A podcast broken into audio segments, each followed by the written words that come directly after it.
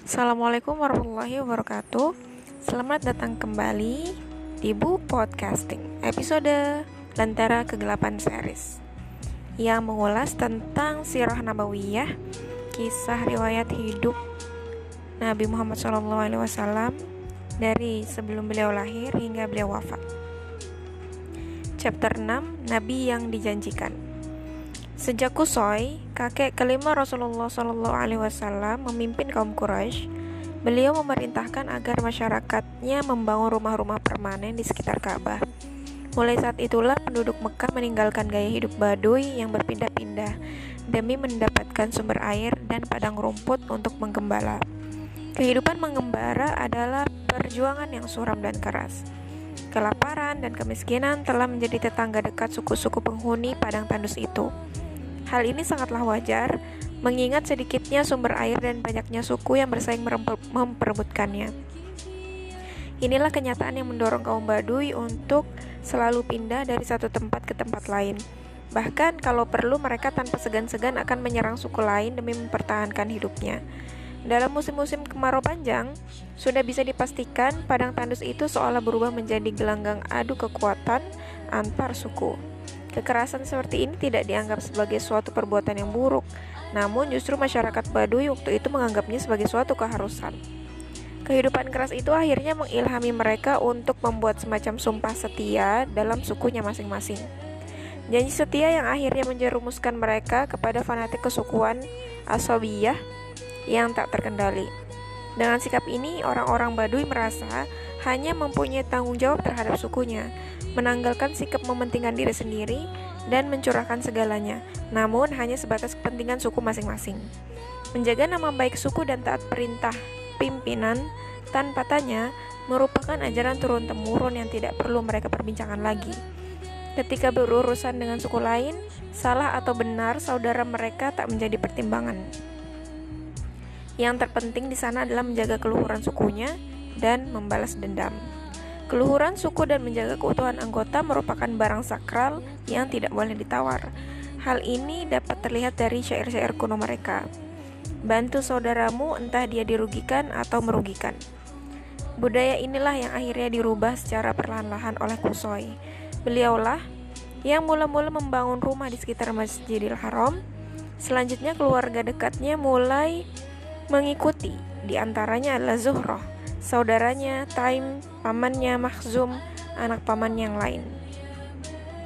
Kusoi berhasil dan mampu membawa kaum Quraisy ke tatanan kehidupan yang lebih baik. Bahkan di bawah kepemimpinannya inilah dibangun sebuah instansi guna memutuskan berbagai keputusan penting berkaitan dengan negara. Lembaga ini dikenal dengan sebutan Dar an-Nadwah dalam lembaga inilah keputusan berperang dan urusan penyediaan jamuan bagi jemaah haji diputuskan. Semua itu menjadi warisan turun-temurun hingga sampai pada Abdul Muthalib. Kini dalam kepemimpinan Abdul Muthalib, masyarakat Mekah telah mencapai puncak kejayaannya. Perdagangan yang membentang dari utara ke selatan berhasil mereka kuasai dengan rapi. Dari sinilah penduduk Mekah banyak yang menjadi cukong atau pedagang-pedagang sukses dan nampaknya kesuksesan ini akan sulit diikuti suku-suku lain. Setiap suku yang hendak mengikuti jejak mereka hampir bisa dipastikan kandas impiannya, dikarenakan ketiadaan sumber air yang memadai. Lain dengan Mekah yang memang mempunyai sumber air melimpah, Zam-Zam. Meskipun bunyinya, buminya tandus, Mekah tidak pernah kekurangan kebutuhan bahan makanan. Madinah yang berada di sebelah utara dan Taif yang di sebelah selatan merupakan daerah pertanian subur pemasok makanan penduduk Mekah. Hal-hal demikian disadari sepenuhnya oleh Abdul Muthalib. Untuk itulah beliau selalu menganjurkan masyarakatnya agar jangan sampai merusak hubungan dengan siapa pun. Selain itu, kakek Rasulullah ini juga selalu mengingatkan bahwa mereka semua adalah tuan rumah bagi para jamaah haji. Itu berarti seluruh penduduk Mekah mempunyai kewajiban untuk menyambut para peziarah dengan baik. Para pendatang yang masuk ke negerinya harus dibuat nyaman dengan menyediakan berbagai fasilitas, terutama kebutuhan makan dan minum. Sebagai seorang pemimpin, Abdul Muthalib benar-benar telah berhasil menjaga semua itu. Dengan begitu, Mekah telah berada pada dua titik sangat menguntungkan, perdagangan dan kegiatan agama yang berpusat di Ka'bah. Namun demikian, sebuah pemandangan kurang nyaman nampak menghiasi Mekah selama beberapa tahun terakhir. Ekonomi pasar telah membuat mereka terjerembab ke dalam persaingan tidak sehat. Penduduk Mekah kian rakus berlomba-lomba meraih kesuksesan individu dan keluarganya, mengabaikan nestapa orang lain, dan mencampur adukan harta anak-anak yatim dengan harta pribadi. Semua ini tidak lain karena pandangan mereka yang mulai menyimpang. Mereka beranggapan bahwa harta benda akan mampu menyelamatkan dari kemiskinan. Yang lebih parah adalah kehidupan agama mereka.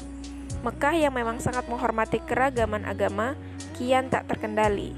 Pada mulanya, maksud hati adalah menghormati para peziarah dengan agama dan sesambahan mereka.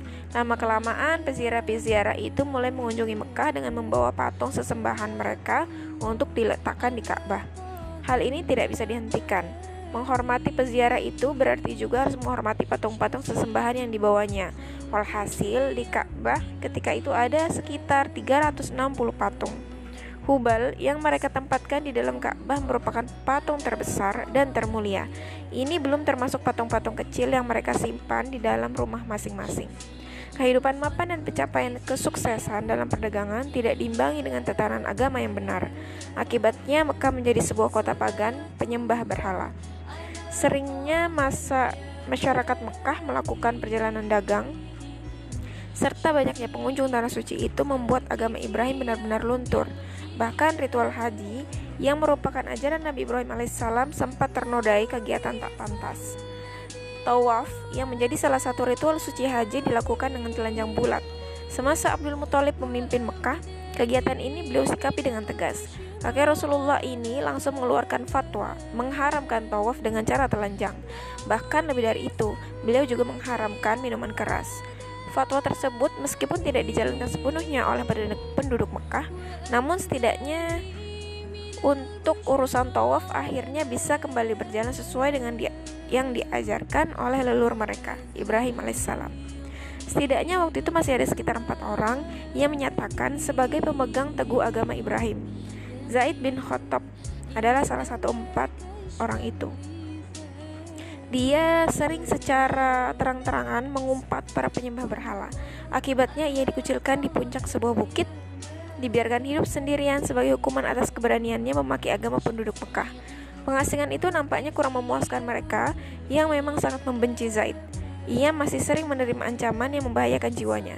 Tak kuasa menahan semua itu, dia pergi meninggalkan Mekah menuju Mosul. Di luar dugaan, di negeri perantauannya itu, ia mendapatkan berita dari pendeta-pendeta setempat bahwa masa kedatangan seorang nabi telah tiba. Nabi terakhir yang menurut mereka akan terlahir di tanah Arab. Ia akhirnya kembali pulang. Sayang, dalam perjalanan pulangnya, Zaid meninggal dunia sebelum sempat menemukan nabi yang dikabarkan para pendeta Mosul. Mendengar kematian Zaid, Waraka bin Naufal, teman dekat Zaid menuliskan bait-bait elegi untuk mengenangnya. Seperti halnya Zaid, Waraka juga tidak menyembah berhala. Ia lebih condong pada agama Kristen. Berbagai kitab-kitab agama Kristen dipelajarinya dengan tekun dan teliti. Dari kitab-kitab itulah Waraka menemukan keterangan bahwa kelak akan diutus seorang nabi setelah Isa putra Maryam. Menurutnya, apa yang ia pelajari sangat sesuai dengan kandungan kitab Taurat. Di sana dikatakan, Kelak aku akan mengutus seorang nabi yang sama denganmu, Musa, dari saudara mereka, dan aku akan jadikan firmanku di mulutnya. Ia berkata dengan setiap hal yang aku perintahkan, Barang siapa yang tidak menaati perkataannya, ia mengatasnamakan aku, maka aku akan menyiksanya.